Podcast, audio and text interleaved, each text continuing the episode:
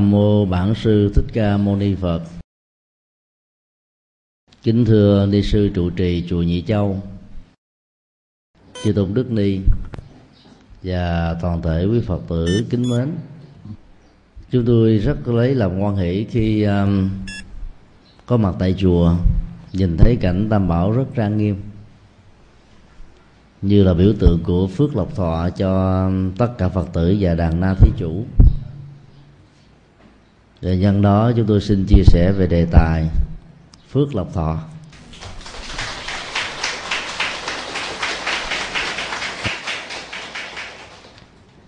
Biểu tượng phước lộc thọ gắn liền với nền văn hóa của trung quốc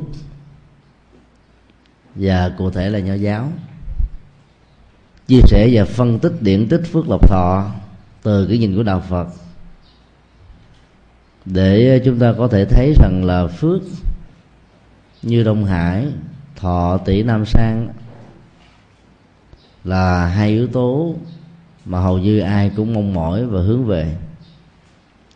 Và nhìn từ nhãn quan Phật học đó, nó như là cái ờ, kết quả tất yếu của một đời sống ờ, nhân từ đạo đức mà người Phật tử tại gia khi đã nhận Đức Phật làm thầy, sống theo giáo pháp của Đức Phật bằng thực hành, và đương tựa vào sự hướng dẫn chân chính của những vị xuất gia học Phật.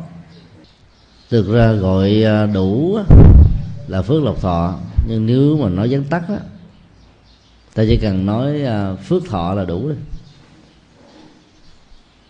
Từ cái lộc nó là một phần của phước. Đọc theo ờ, âm của năm, dân nam bộ đó, thì ờ, phước là cái từ đọc chuẩn là phúc. Hình ảnh của ba ông phúc lộc thọ đã được làm bằng ờ, nhiều loại chất liệu khác nhau gỗ quý, sành sứ sứ bát tràng, vàng, bạc, đồng, ngọc, ngà, châu báu và các loại đá quý vị trí tôn thờ của ba ông á, nằm ở um, phòng khách. Nằm ở phòng giao dịch của các công ty. Nằm ở uh, trên tủ ở bàn thờ. Và nói chung đó như là một uh, trong những cái ao ước khi uh, có tôn thờ tôn trí ba tượng này ai cũng muốn gia đình mình có phúc có lộc có thọ cả ba ông đều là ba vị thừa tướng. Người à, hán ở trung nguyên. Mỗi ông đóng một vai trò trong một triều đại. Vì à, đời sống và cái biểu tượng của các ông được nhiều người quý mến, nên đã được nâng lên thành như là một cái văn hóa của đời sống mà ai cũng ao ước mong rằng mình đạt được một trong ba cái được xem là đã mãn nguyện ở trong cuộc đời. Ông phúc có tên thật là um, quách tử nghi, là thừa tướng đại đường. Ông lập gia thất với um, một à, người đồng tuổi. Khoảng sáu chục năm sống à, tâm đầu ý hợp với um, vợ đến năm 83 tuổi thì hai ông bà quách tự nghi có đến sáu năm đề con và cháu ngũ đại tử tôn. Trong nền văn hóa trung quốc á, một người con mà không à, sanh ra được đứa con trai để nói vợ tông đường được xem là bất hiếu lớn nhất. Có con mà không có cháu á thì còn có phúc mà không có lộc và cái lọc đó nó bị à, đoản đoạn hậu. Cho nên ngũ đại à, được xem như là một biểu tượng của một gia đình có phúc báo. Hai ông bà sống với nhau à, trong thương yêu, trong chăm sóc, trong hiểu biết, nâng đỡ, chia sẻ, ngọt bùi có nhau. Đến năm 83 tuổi thì quách tự nghi cảm thấy rất là hài lòng vì à, ông là một vị quan liêm trinh của triều đại. Tất cả những vị à, dân võ trong đời đường đều quý mến. Bởi đóng góp của ông đó trung thành, trung thực, không thiên vị và góp phần tạo ra công bằng xã hội. Cho nên một à, buổi sáng tinh sương nọ ẩm ờ, đứa cháu đời thứ năm ở trên ờ, đôi tay của mình. Ông cười mãn nguyện và nói rằng là trong cuộc đời này đó, những gì cần làm ta đã làm, những gì cần đóng hiến ta đã cống hiến hết. Những gì cần có như là phúc cho gia đình cũng đã xong. Bây giờ không cần thiết phải sống nữa. Nói xong, ông giả từ cõi đời ra đi. Nghe tin đó đó thì ờ, bà vợ đó chẳng những không sửng sốt nghĩ rằng là vợ chồng sống chết có nhau, cho nên à, bà cũng à, phát nguyện đi liền ngay lập tức, trút bỏ hơi thở cuối cùng ở trong một trạng thái rất là nhẹ nhàng. Và từ đó đó, nhân gian đúc kết lại câu chuyện này và đặt tên ông là ông phúc. Chứ tên của ông không phải là phúc, ông là quách tử nghi trong cái chết của vợ chồng quách tử nghi, ta thấy nó có một sự mãn nguyện, hài lòng. Và cái chết đó không phải do bệnh tật, không do tai nạn, không phải tình huống bất đắc kỳ tử, mà chết giống như ở trong kinh a di đà nói, dự tri thời chí. Đó là biết trước được cái giờ ra đi của mình, và mình làm chủ được cái cái chết của mình đó là một cái phúc báo nhìn từ à, góc độ của tình độ tông. Các hành giả tu hành miên mặt ngày và đêm chấp trì danh hiệu Đức Phật A Di Đà đã thiết lập uh, nhất tâm bất loạn an vui hạnh phúc tự tại thư thế bình an. Cũng để mong đến cái giờ phút cuối cùng khi mình nhắm mắt xuôi tay đó mình làm chủ được mình biết trước được và có chư Phật, các Bồ Tát, quan lâm, tự thân tiếp dẫn, đưa rước ta về, đến nơi ta cần về. Dựa vào cuộc sống của um, Quốc quách tử nghi, suốt đời liêm trinh, đứng đắn đạo đức, cái kết quả làm cho ông um, có được một cảnh giới tái sanh an lành. Và vợ của ông cũng hưởng một cái phần công đức cho nên là cũng cùng đi theo. Thì như vậy ta cũng làm như thế thôi. Hàng ngày hàng giờ, gieo trồng các phước báo, các công đức, các việc tốt. Thì ta đang thiết lập tịnh độ ở trong đời sống, ở trong con người của mình.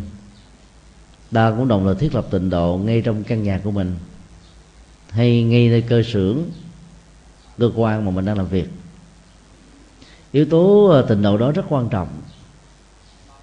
Tại bởi vì ờ, nếu hiện tại ta không có được cái chất liệu an lạc của tình độ ngay cái giờ lúc ta qua đời đó, tâm mình không dễ gì được an. Cái tiến trình nhân quả nó diễn ra rất là tất yếu. Tất cả nó phải có một cái giai đoạn để huấn luyện tâm. Hàng ngày hàng giờ tâm mình được an thì khi chết đó, mới được bình an vô sự hàng ngày loạn động hơn thua hận thù tranh chấp. Hờn giỏi ganh tị chấp trước. Thì những giờ phút đối diện với cái chết đó, những cái à, tình cảm tâm lý đó nó trỗi dậy mạnh lắm. Khống chế tác động chi phối đời sống của ta. Làm cho ta bị trao đảo và thất niệm. Ta khó niệm phật được nhất tâm. Thì lúc đó giàu cho mình có muốn chưa chắc gì chúng ta đã hội đủ được điều kiện để được giảng sinh. Nở một cười quan hỷ rồi ra đi là một trạng thái tâm à, thư thái. Cái chết có thể chia lìa lứa đôi, có thể làm mà gián cách người sống còn lại, có thể để lại nỗi đau, buồn, thương tiếc ở những người con, có thể kéo theo nhiều cái à, phản ứng cảm xúc khác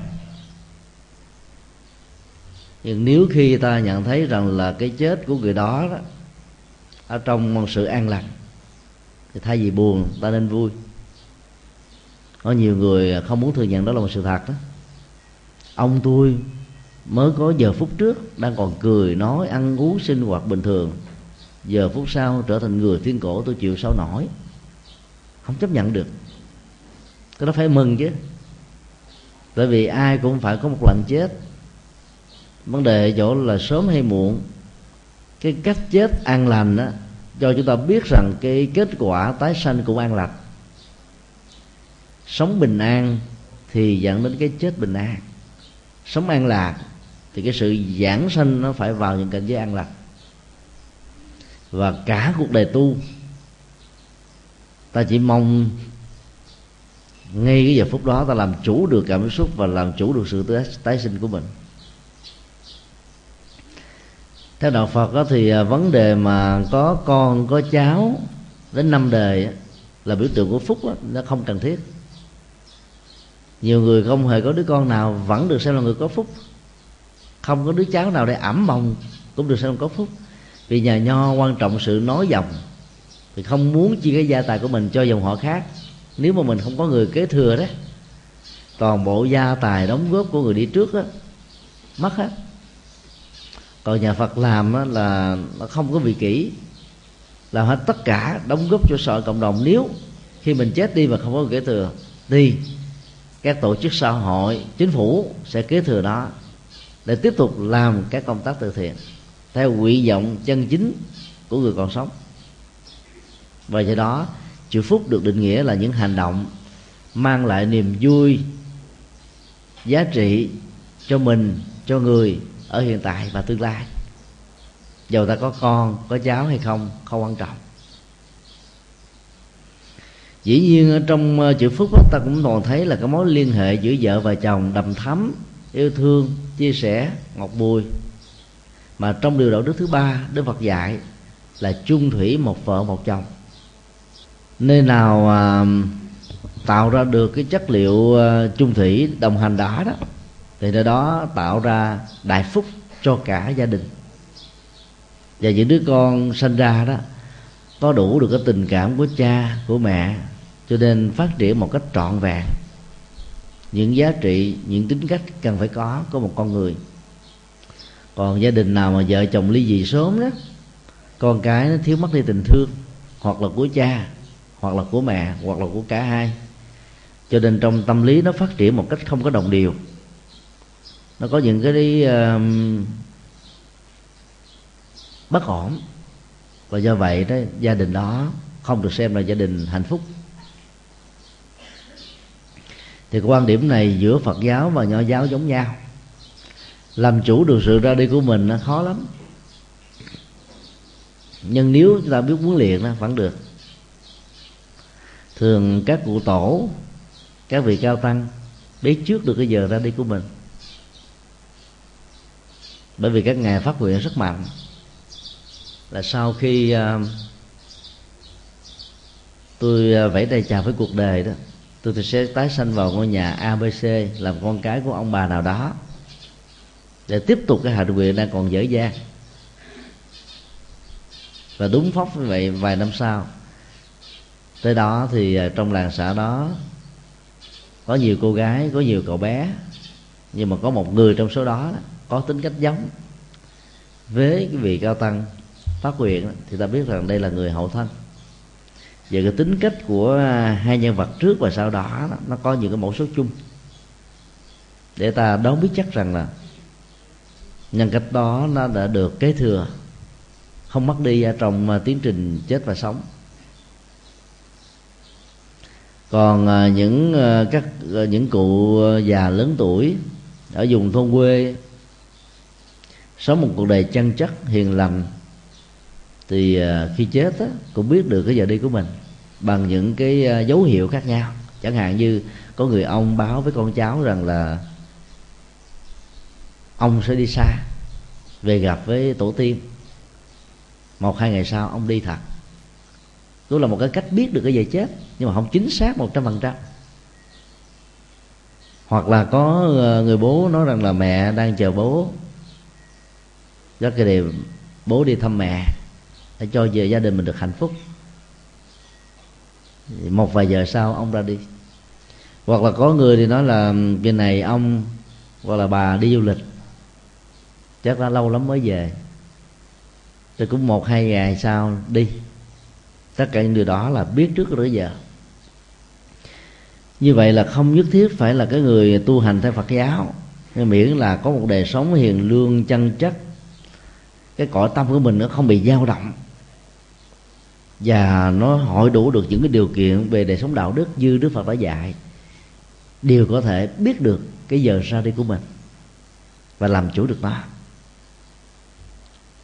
Vợ chồng quách tử nghi có thể không phải là phật tử, nhưng đời sống của ông bà đó thể hiện ra như cái chất là người phật tử. Họ là những người phật tử vô danh. Và cái chất liệu này là rất cần thiết có những người phật tử hữu danh, nhưng không có thực. Có nghĩa là mình chỉ à, mang danh là phật tử thôi. Không hề đi chùa, không hề thực tập theo lời phật dạy, không hề nghiên cứu phật pháp, không hề làm các việc thiện. Và do đó, cái yếu tố điều kiện căn bản để có được một cái đời sống à, an lành ở hiện tại và chết được siêu đó, không làm sao cam đoan và đạt được một cách chắc chắn. Ông thứ hai là ông lộc tên là đâu từ quân là một vị thừa tướng đề nhà tấn. Có một điều hay lạ là nền dân học do giáo trung quốc đó, mô tả nhân cách của ông lộc đó là một vị tham quan bóng lộc hậu. Vua ban phát rất là nhiều mà ông này ông tham ông vô phép nhiều thứ và lấy cái lọc đó cho mình hưởng thụ ở hiện tại. Rồi di chúc cho con cháu mình kế thừa trong tương lai. Trong nhà của ông á, châu báu được chất cao như núi. Tất cả những báu vật, ngọc ngà của quý đều được ông sưu tầm như là một cái ờ, kho đồ cổ, một cái viện bảo tàng. Giàu sang phú quý vinh hoa và hưởng những thứ đó ở trong tình trạng sức khỏe tốt. Ngặt đến nỗi là sống đến 80 tuổi đầu mà không hề có một ờ, một cháu đứa tôn, chỉ có con thôi. Cho nên ngày đêm ông than thở, giá mà, phải mà, tôi có được cháu đích tôn thì gia tài sự nghiệp bổng lộc này đó sẽ được kế thừa truyền trao thì tôi đi mới ờ, nhẹ nhàng được. Ngồi than thở riết mà ông phát sinh ra bệnh. Và cái chết của ông được mô tả là không nhắm mắt. Trước khi ông chết đó, thì ông thường than thở như thế này là nếu vô thường đến với tôi đồng ngột ai sẽ giữ ấm chân nhang tổ tiên nhà này và ai sẽ lo hương khói cho bản thân tôi? Tôi có nhiều thứ quá mà là không có người kế thừa.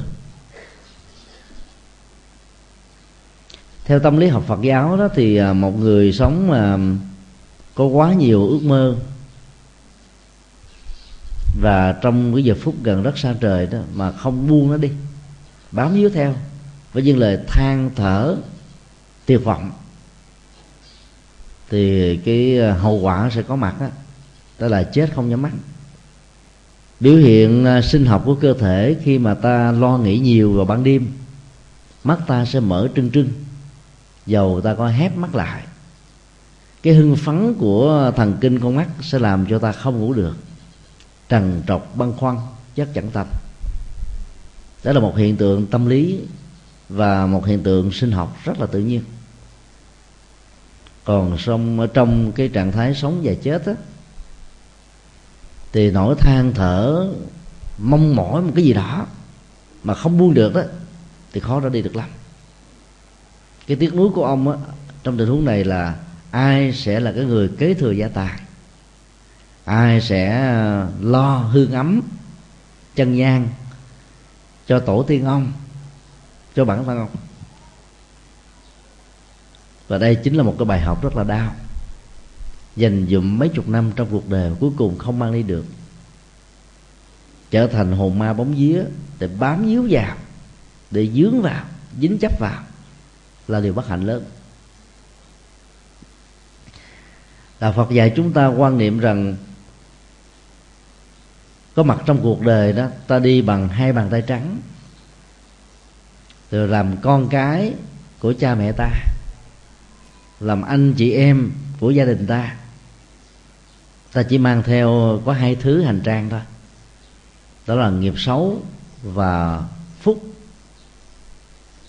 Tức hành vi thiện và ác của từng con người nó không mất đi trong tiến trình sự sống sau khi ta chết. Và chết không phải là dấu chấm cuối cùng. Các tôn giáo nhất thần cứ quan niệm một cách nôm na rằng là sự sống này do thượng đế ban tặng ban tặng từ ngay lúc mà chúng ta được cha mẹ sanh. Và khi chết đó, là sự sống nó được thâu về. Cho nên nó chỉ có hai cảnh giới. Nếu vâng lời chúa suốt thời gian sống đó, thì được sanh về thiên đường để hưởng nhan đức chúa. Còn kháng cự và không vào chúa đó, thì bị trừng phạt đọa quả ngục kiếp kiếp để chịu khổ đau. Trên thực tế thì tiến trình tái sanh nó không có đơn giản không máy móc và không bế tắc như vậy. Con người có khi làm à, tiếp tục con người với chức nghiệp mà mình đã từng làm trong quá khứ như là một thói quen. Và trừ mình chán chê, loại bỏ nó, tìm một cái người khác thì tâm lý chúng ta thay đổi. Còn mà không đó, người tái sanh mới cũng có những cái hạt giống của cái nghề nghiệp cũ như là một quán tính, như là một thói quen, như là một sự thôi thúc. Và ta có cảm giác là chọn cái nghề nghiệp đó hơn là những cái thứ khác. Vì ta đã có thời gian gắn bó với cuộc đời của mình nhiều năm liền. Có khi thì ta tái sanh làm con người ngoài hành tinh, với phước báo, với hình thù, với môi trường, với đời sống đó. Không hề có chiến tranh, hận thù tăng tốc và tuổi thọ do đó được tăng trưởng. Phương tiện vật chất tiện nghi đủ đầy, vì nó không bị hư hao ở trong tất cả những cuộc tàn sát như chính con người trên hành tinh này và có khi đời sống mình xa đọa quá nặng về ờ, bản năng của thú. Cho nên sau khi chết đó, ta bị đào thai trở thành các loài động vật. Hay là tiếc núi quá bám dưới quá đào thai làm ngạ quỷ. Còn những vị um, trung quân ái quốc nếu mà không buông được cái uất hận ở trong các cuộc chiến á, sau khi chết mặc dầu được người ta tôn vinh là thần là thánh. Rồi đó là giam giữ mình ở nơi cái thờ tự của cái đình cái đền. Cũng không ra đi được. Đó là sự bất hạnh. Nên cái văn hóa đình miếu đó như một phần nhớ ơn những người có công là thành hoàng của địa phương. Nhưng từ góc độ của nhà Phật đó, ta nên giải phóng họ. Không nên cầu họ gia hộ cho những người đang còn sống mà hãy cầu họ được siêu. Vì cái công lao đóng góp của họ cho xã tắc quê hương nhiều quá rồi. Họ cần phải có những giờ phút an nhàn trong cuộc uh, tái sanh. Chứ lẫn quẩn trong cảnh giới trung gian giữa sống và chết giàu được tôn vinh là thần đi nữa thì cũng là hồn ma bóng vía thôi. Bất hạnh lắm. Ở miền bắc đó, thì cái dân hóa đình và chùa gắn liền với nhau. Nhiều cái đình nó chỉ cách chùa có một vách tường đó trong nam thì không có như thế đình là đình, chùa là chùa. Và có nhiều làng chỉ có chùa chứ không có đình. Có nhiều làng có đình chứ không có chùa. Đình dành cho những ông già thích uống rượu tới tán gẫu, bàn thế sự, kể chuyện xưa. Nhưng mà chùa không phải dành cho người nữ, dành cho mọi thành phần. Mặc dù người ta có thể có một cái quan niệm sai là chùa dành cho phụ nữ đạo phật đó, nặng về nam tính hơn là nữ tính. Cái chữ ờ, đạo phật đó, ở trong tiếng bali gọi là buddhi buddhi là tỉnh thức. Nó là phần nam tính bởi vì nó liên hệ đến ờ, bán cầu ờ, lý trí nhiều hơn là bán cầu cảm tính. Dĩ nhiên là đạo phật không hề có phân biệt đối xử về nữ tính vì đức phật là nhân vật đầu tiên trong lịch sử tư tưởng của nhân loại đó. Dạy chúng ta về bình đẳng xã hội công bằng xã hội và bình đẳng nam nữ. Trong thời đại của ngài đó, những người nữ làm gì có cơ hội được đi tu và đức phật mở ra con đường đó đầu tiên. Đặt vai trò của người nữ về phương diện đạo đức, tâm linh, chứng đắc, dấn thân là phật sự, các giá trị phục sự xã hội nó cũng ngăn bằng như người nam. Nhị bộ tăng ni, đâu đó rõ ràng sau khi ngài qua đời thì nó có một số sự thay đổi và nhân danh ngài. Thế này thế kia thôi. Cho nên trong tình huống nếu người thân của ta chết đó, mà không nhắm mắt đó thì ta biết rằng là họ đang còn một cái ức chế hoặc là một cái quyền ước gì đó chưa được thỏa mãn. Ví dụ người mẹ trông chờ đứa con trai út hay là người cha trông chờ đứa con gái út hay là một người nào đó được ông bà thương mà ngày đêm nhắc nhở đến tên đó, khi chết nó không đợi chờ ông bà. Và khi ra đi như vậy đó, khó được an, cho nên mở mắt trừng trừng. Đến lúc nào cái người được quan tâm đó về đến, dùng bàn tay của mình vuốt một cái là cặp mắt nhắm lại liền, mà nhiều người khác vuốt chưa chắc đã nhắm thì cái tâm thức của người quá cố đó vẫn còn chấp bám chờ mà biết bao nhiêu cuộc chờ đợi trôi qua cái người được mong mỏi trở về đã không về. Vì những lý do khó khăn khách quan hoặc không biết hoặc không biết là mẹ hay là cha mình đang chết ở đâu. Do đó theo phật giáo ta sống một cách à, bình thản. Giàu cha có nhà cửa tài sản phú quý nhiều ta, ta phải tin rằng là ta không mang những thứ để được ngoài trừ ta chuyển nó trở thành giá trị công đức nó tương đương gia quán nó làm sao trở thành tương đương? Bằng cách là ta làm lành, phụng sự xã hội, làm từ thiện, cúng dường, bố thí, ăn tống, in kinh, giúp đỡ cho những người cơ nhở và hồi hướng công đức đó cho tất cả chúng sinh. Thì cái nguồn phước báo này nó nó trở thành là cái lọc cho ta ở hiện tại và nó tiếp tục trở thành cái lọc cho ta ở trong tương lai ta mang theo những thứ đó được. Vì nó đã được thay đổi thành cái nguồn năng lượng phước và lòng. để khi đi chết ta không bị dướng bận ta thử hình dung um, các ngân hàng đã tạo ra một cái sự giao dịch về tiền tệ. Ta bỏ tiền vào trong ngân hàng, ta có được một cái thẻ tín dụng hay là thẻ nhà băng, thẻ tiết kiệm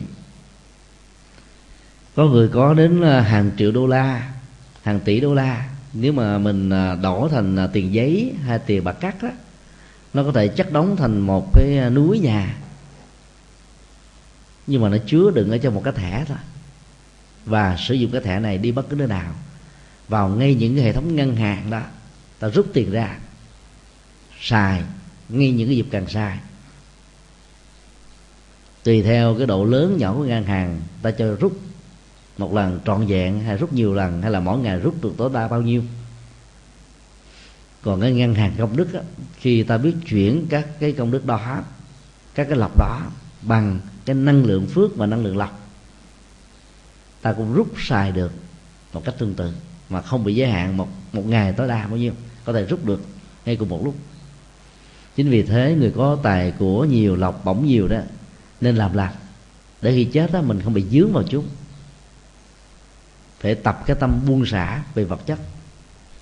Đức phật còn dạy và khuyên chúng ta rằng là đừng có tiếc nuối và làm những tờ di chúc. Cái di chúc rất nguy hiểm. Di chúc là một hình trạng tiếc nuối ngay lúc ta còn sống. Ta không tin tưởng về cái khả năng kế thừa của những đứa con, của những người cháu. Ta không hài lòng về nhân phẩm tư cách đạo đức của chúng, cho nên ta không muốn trao cho chúng ngay lúc ta đang còn sống và ta muốn là khi mình nhắm mắt buông xuôi đó tất cả con cháu dựa trên di chúc này để mà chia ra. Và thường làm giờ di chúc như thế đó người ta ít hài lòng. Và cái hậu quả thỉnh thoảng kéo theo sau là người chết đó, sẽ lẳng quẩn ở bên tờ di chúc đó xem con cháu của mình có tôn trọng một cách tuyệt đối hay không có làm đúng theo quyền ước mình hay không chẳng hạn như có người đó, di chúc rằng là ngôi nhà này 500 mét vuông chia là 5 phần, mỗi một phần 100 mét vuông, chia cho năm đứa con. Nhưng mà các đứa con này nó không hài lòng với nhau trong sự chia.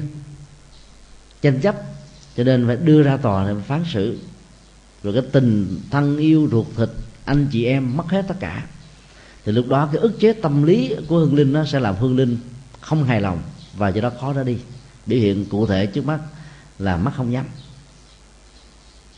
Và nhiều biểu hiện tâm lý khác.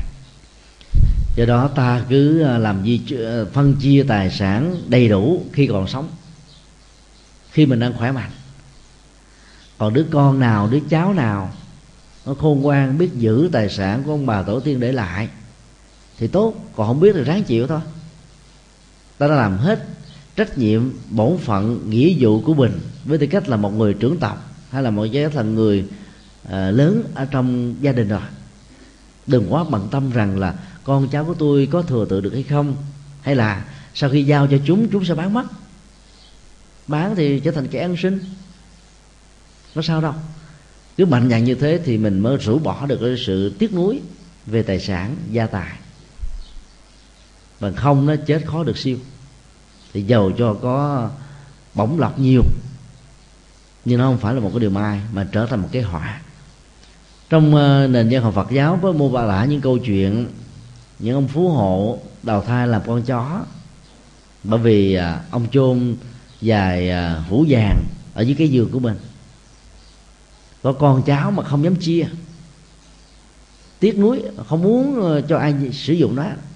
Và cái độc tử làm cho người đó không có thái độ chuẩn bị vẽ tay chào. Cho nên nếu kéo nhiều chừng nào dẫn đến cái tình trạng tái sanh lẳng quẩn trong gia đình đó và trở thành con chó ngày đêm tiếp tục canh giữ.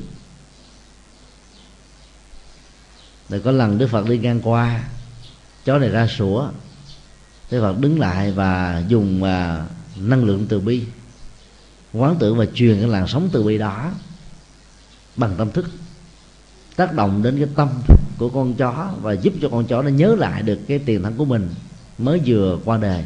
Là một phú hộ ngay cái ngôi nhà này vì tiếc tiền, tiếc của, tiếc cái bổng lộc của mình mà trở thành cái thân phận của một gia súc. Cho nên phật đã quy y tam bảo cho con chó và hướng dẫn con chó buông bỏ cái sự tiếc nuối để mà ra đi. Người con trai của phú hộ cảm thấy à, khó chịu với đức phật lắm. Tại sao ông này cứ đứng ngoài chó nó sủa gấu gâu gâu mà cứ đứng ngoài ra mắng chửi đức phật? Vậy đức phật nói lại cho đứa con rằng con chó này chính là ba của ông.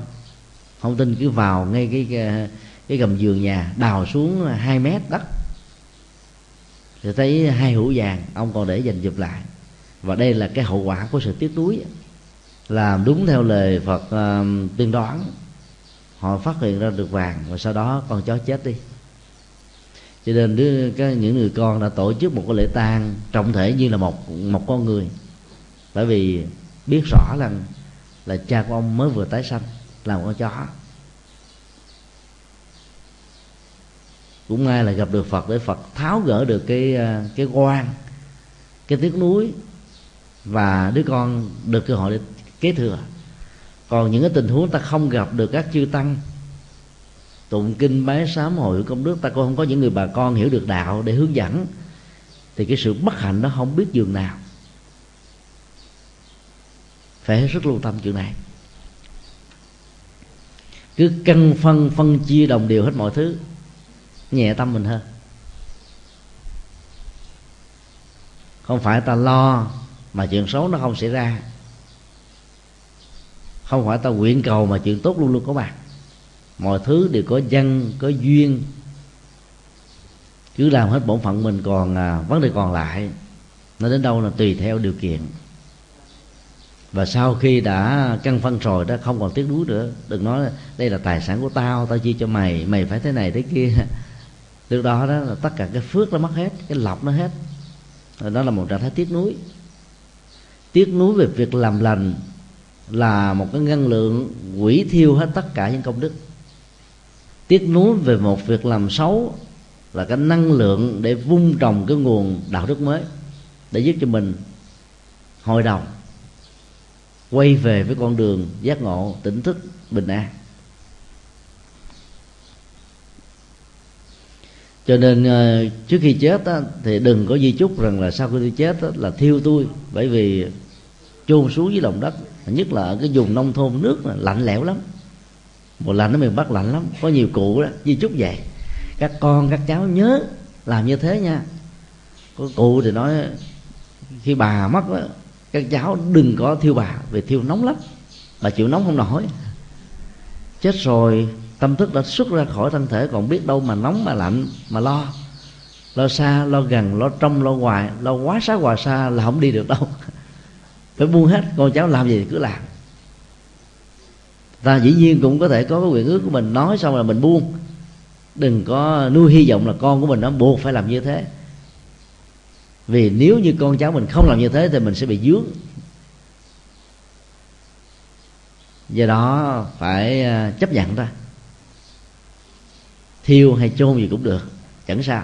Và theo phong tục Phật giáo thì à, thiêu. Thiêu xong rồi thảy xuống sông, không để cái di ảnh cũng không để tro cốt lại để không có bị bám víu. Còn bây giờ thì chúng ta có phong tục à, của người Việt Nam. Thờ phượng trang trọng nhưng mà đừng có chắc vào thì không bị dướng mặt như vậy là kết cục của ông ông thọ à, ông ông lộc thì không không ai. Gọi là lộc nhưng mà chẳng thấy lộc chút nào bị dướng tài sản của cải bổng lộc nhiều mà không biết buông xả không biết làm phúc á thì nó là đại họa cho bản thân y hiện tại và tương lai. Ông thọ đó có tên thật là đông phương sóc, là một vị thừa tướng đời nhà hán, sống đến 125 tuổi, chỉ thua ngài A Nan đó ngài A Nan 126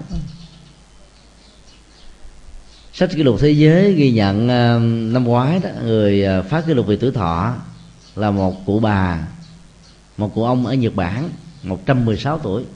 Ông vừa qua đời bây giờ một cụ bà 115 nói ngôi còn đông phương sóc sống đến 125 tuổi là một hiện tượng khá đặc biệt. Và trong uh, sách sử mô tả đó đông phương sóc đó, đến lúc ông chết là không có con cháu nào thừa tự vì cháu của ông cũng chết trước ông nữa có người cháu chết năm sáu chục tuổi, con chết năm bảy chục tuổi.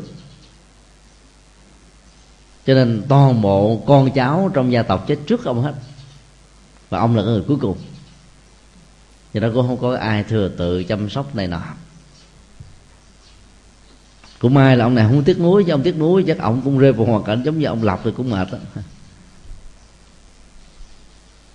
trước khi chết đừng hy vọng nhiều hy vọng nhưng mà không đạt được nó bị trở thành một cái ức. Ngoài cái hy vọng là giảng sanh tây phương. Hay trở thành con người trong một gia đình đạo đức hiền lương để làm những việc thuận lợi và dễ làm. Lâm Phong Sóc khi còn làm thừa tướng thì được vua Hán Vũ Đế rất là tín nhiệm và tin cậy, tôn kính.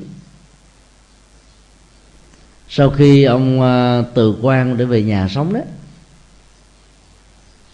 thì năm 61 tuổi vua Hán Vũ Đế thỉnh mời Đông Phương Sóc về triều đình để làm lễ cầu thọ cho ông. Các nhà vua sợ chết sớm lắm. Vì chết như vậy đó ai sẽ kế thừa ngay già? Trong lúc mà, mà con nhất là con trai của mình chưa có. Các lời cầu tự của các nhà vua trong ờ, triều đại phong kiến đó nó ngược hoàn toàn với nhân quả của tuổi thọ. Họ hiến thượng đế và các thần linh đó, nào là thú rừng nào là bò heo gà vịt. Tại ấn độ đó mỗi một kỳ hiến tế thượng đế đó người ta giết 500 con heo 500 con bò 500 con dê 500 con cừu với quyền ước rằng là mình sẽ được tuổi thọ tại vì lâu dài đức phật à, khi à, có mặt ở những tế đàn như thế đức phật phê phán nặng lắm. Nên nói đó là một hành động vô minh. Vì à, muốn của tuổi thọ mà gieo sát nghiệp á, thì chẳng những tuổi thọ không có mà còn bị chết yểu. Nếu ta làm một cái thống kê lịch sử á, thì phần lớn các vị vua chúa mà làm lễ tế thần bằng cách là sát các loài sinh linh để hiến cho thượng đế và các thần linh sống không quá 60 tuổi. Chết yểu lắm. Thượng đế nào có mặt đâu mà phù hộ. Mà giải có sự có mặt đi nữa cũng không phù hộ được, vì cái nhân quả trong từ thân hành động của nhà vua đó quyết định lấy cái tuổi thọ. Cái thứ hai là các nhà vua, thời quân chủ rất ăn chơi.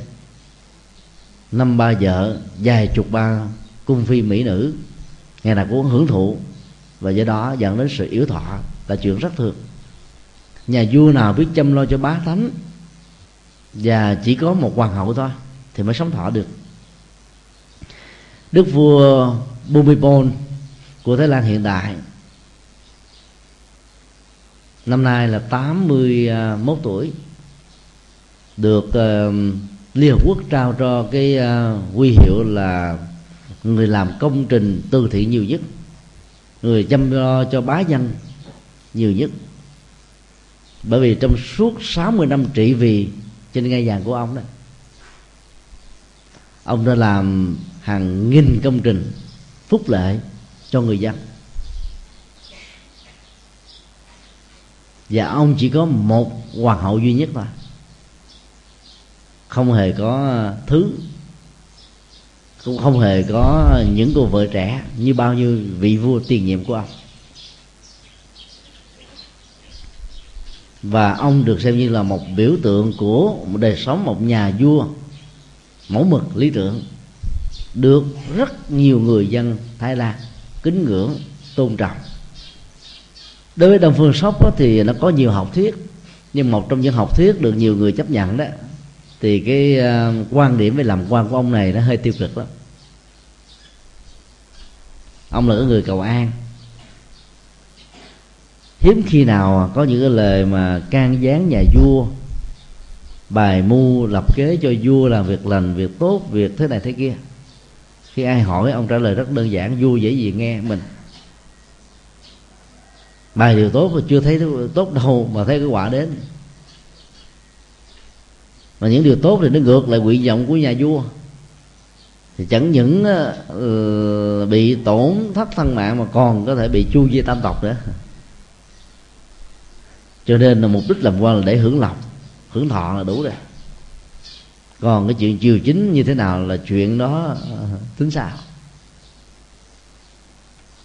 Không biết cái độ chính xác của cái cái giả thuyết về lời tuyên bố của ông như thế nào nhưng xem ra thì nó có vẻ nó hơi tiêu cực. Qua cái ờ, câu chuyện này ta cũng gián tiếp biết được rằng là các nhà vua là thích là tung hô dạng tuế, nịnh hót, ca tụng, tán dương cái tôi của mình hơn là thích nghe những lời góp ý chân thành. Những điều nên, không nên trong việc cải cách, phát triển để mang lại sự bình an, hạnh phúc, cơm no, áo ấm, dân giàu, nước mạnh xã hội công bằng, dân chủ, văn minh, vân vân.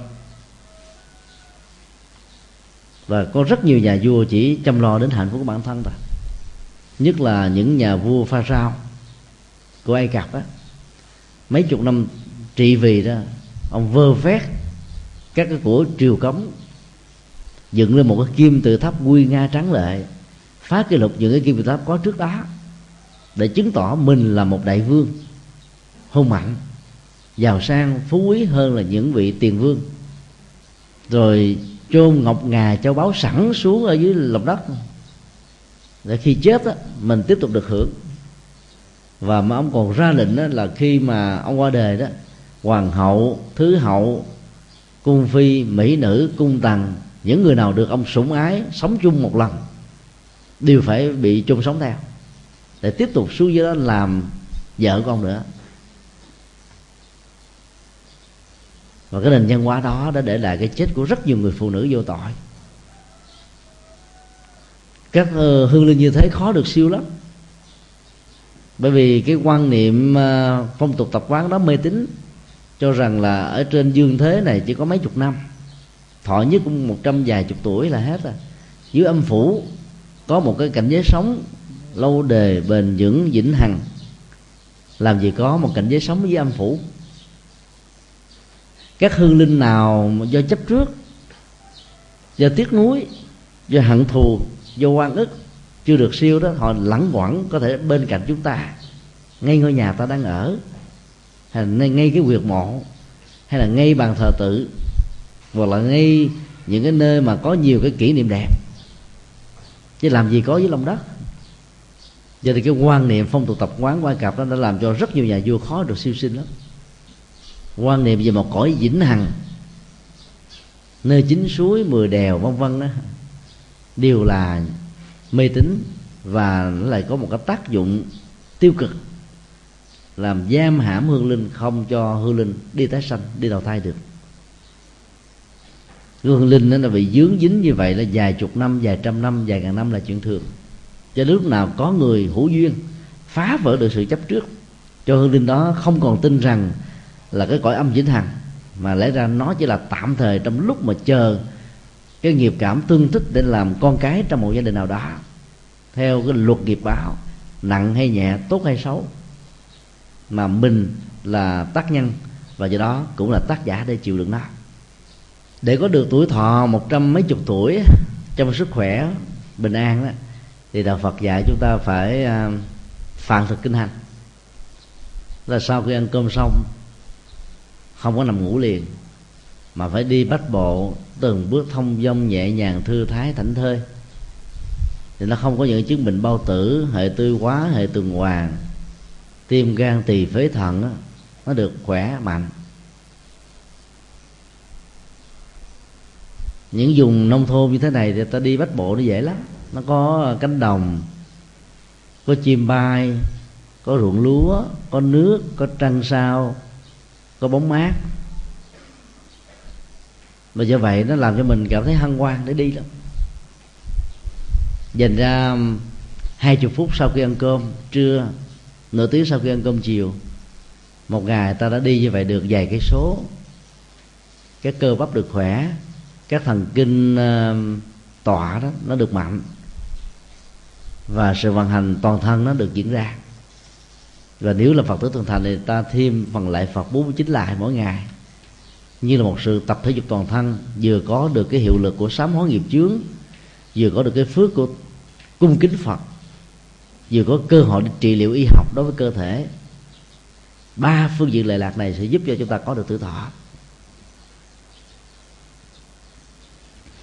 Ngoài ra ta còn phải giữ cái điều đạo đức thứ nhất là không sát hại, mạng sống con người phát nguyện bảo vệ hòa bình kêu gọi hòa bình ngừng chiến tranh hủy bỏ vũ khí hạt nhân không chạy đua các loại vũ khí không buôn bán vũ khí không uh, chế tạo vũ khí không đồng đồng tình với việc sử dụng vũ khí cho những cái mục đích sát hại.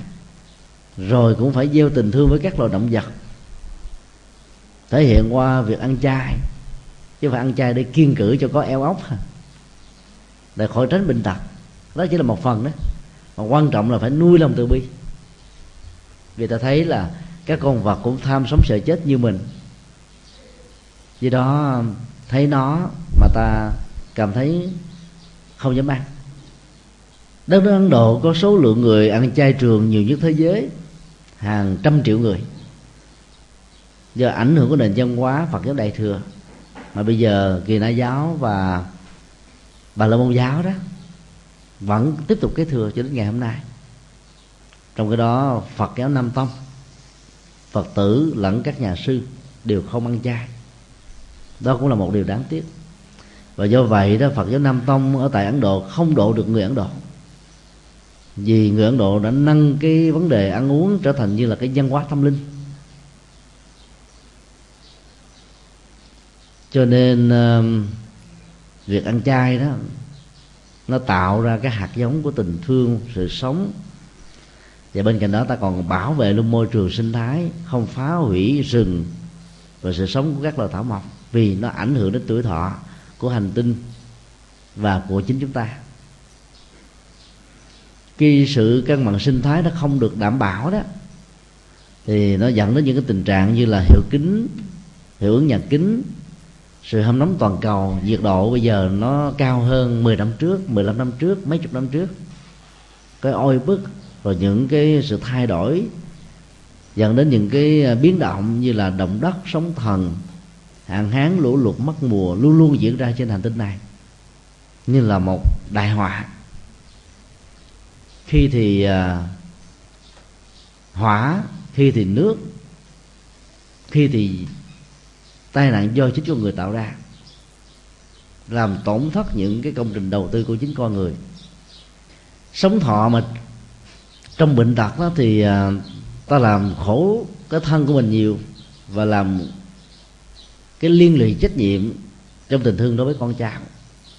Cho nên đạo Phật dạy chúng ta phải giữ sức khỏe. Đừng có coi thường cái thân thể này quá mình chăm sóc nó thì nó mới bảo hộ mạng sống của mình. Nhưng đừng quá thần tượng nó, thần tượng nó thì sẽ trở thành là kẻ nô lệ, kẻ lệ thuộc. Và sống theo cái chủ nghĩa hưởng thụ thì cũng lại càng không nên. Một ngày 24 giờ, các nhà khoa học yêu cầu chúng ta chia làm thành ba muối. Một muối 8 tiếng. 8 tiếng làm việc. 8 tiếng uh, nghỉ ngơi sinh hoạt gia đình và 8 tiếng ngủ. Đó là một chuẩn mực còn uh, các tu sĩ đó một ngày ngủ có khoảng 6 tiếng có người 4 tiếng đến 5 tiếng thôi mà vẫn khỏe bởi vì à, từ tập sự buông xả không để cho tâm nó rơi vào trạng thái căng thẳng. Không giữ lại những nỗi buồn nỗi đau. Và do vậy đó cái giấc ngủ ít nó vẫn an lành bởi vì nó không kèm theo những giấc mộng. Cho nên nó rơi vào trạng thái thư giãn hoàn toàn. Ta chia điều như vậy thì trong 8 tiếng sinh hoạt gia đình với ờ, đời sống ờ, hôn nhân hoặc là mối quan hệ giữa cha mẹ và con cái đó ta dành thời gian trọn vẹn cho nhau. Thì cái hạnh phúc đó nó có trước mặt và sau khi chết đó, nó làm cho chúng ta tội quyền ai sống một cách điều độ, làm chủ được dòng cảm xúc, làm chủ được sức khỏe, làm chủ được nhận thức, làm chủ được hành vi. Gieo trồng à, những cái phước à, phóng sanh thì người đó đảm bảo được tuổi thọ còn nếu không làm được như thế, giả sử có phúc, có lộc, thậm chí có tuổi thọ mà vẫn không được bình an, vì cơn bệnh nó hành hình nó hành hạ mình ngày và đêm đau nhức vô cùng. Có nhiều ông bà cụ đó than thở rằng cuộc đời của tôi khổ quá, mặc dầu có đến vài chục căn nhà. Mấy chiếc xe hơi, tiền chất đầy ngân hàng. Là bởi vì ngày nào ông bà đó cũng phải uống thuốc bắc, thuốc nam, đắng thấy mồ. Có ngọt ngào gì đâu, có sướng gì đâu. Và nó có những cái loại bệnh đó, mình phải dùng à, các cái dụng cụ đánh bóp đó, đập vào cơ thể bập bập bập thật là mạnh. Thì mình mới cảm thấy là đỡ đau. Nó giống một sự hành hạ đó đúng không không đánh đập tự bản thân mình thì mình không bớt đau. Những chứng mình tiểu đường phải so bóp một ngày hai tiếng hay dùng những máy so bóp bằng không chịu không nổi.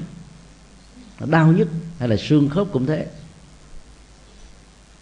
do đó là bệnh đó, nó làm cho chúng ta mất đi cái giá trị của sức khỏe đời sống và tử thọ.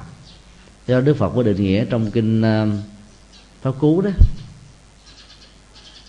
sức khỏe là tài sản quý giá của con người. Nó không phải là của cải ngọc ngà châu báu có cái đó mà không có sức khỏe không đâu hưởng được đâu. Nên có sức khỏe là có tất cả. Nó như là nền tảng cần thiết.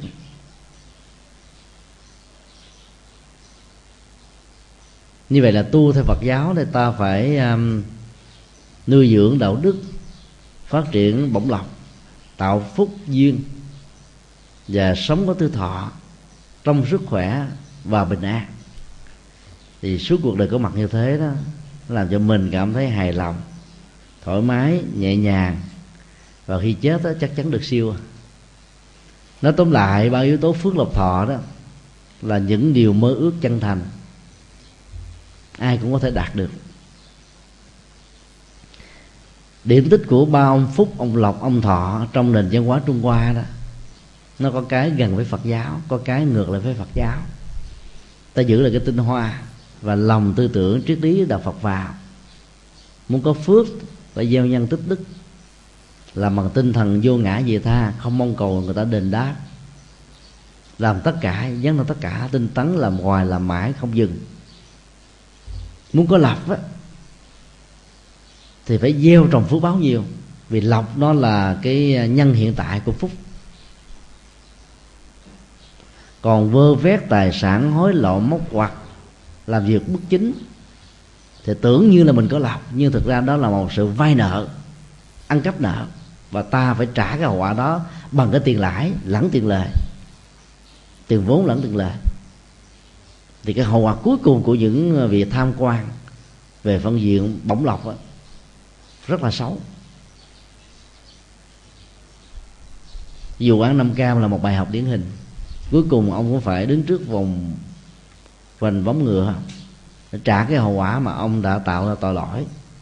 Và cả thứ trưởng bộ công an và nhiều cấp quan trọng khác ở trong chính phủ phải bị liên lụy theo bởi vì đã nâng đỡ để có được cái bổng lộc từ cái tên khủng bố ở trong chốn giang hồ.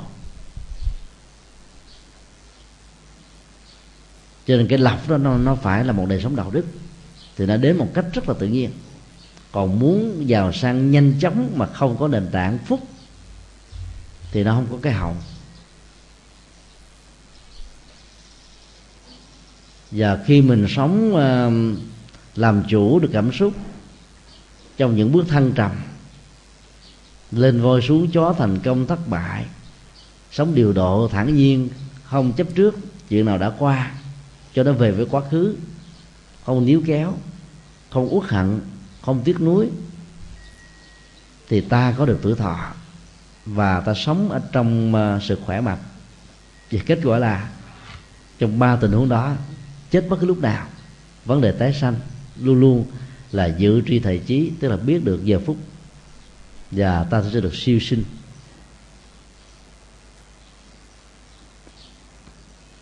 Cho nên để có được phước lộc toàn cách lâu dài, đạo Phật dạy chúng ta phải có trí tuệ. Có nhìn xa, hiểu rộng, biết được nhân quả, biết được duyên khởi, biết vô thường, biết vô ngã, thì cái phúc nó sẽ vững bền, cái lộc nó sẽ còn mãi. Thì cái thọ đó nó không làm chúng ta rơi vào sự hưởng thụ để có một kết cục an lành thì đó là cái uh, phần chia sẻ về đề tài phước lộc thọ vì 3 giờ chiều nay chúng tôi có buổi giảng tại uh, chùa Thanh Nhàn á. Cho nên uh, xin tạm kết thúc tại đây. Và kính chúc tất cả được an lành chân thành cảm ơn ni sư chủ trì chùa Dị Châu. Kính chúc quý phật tử được an lành bình an sở nguyện tùy tâm và kiết từ như ý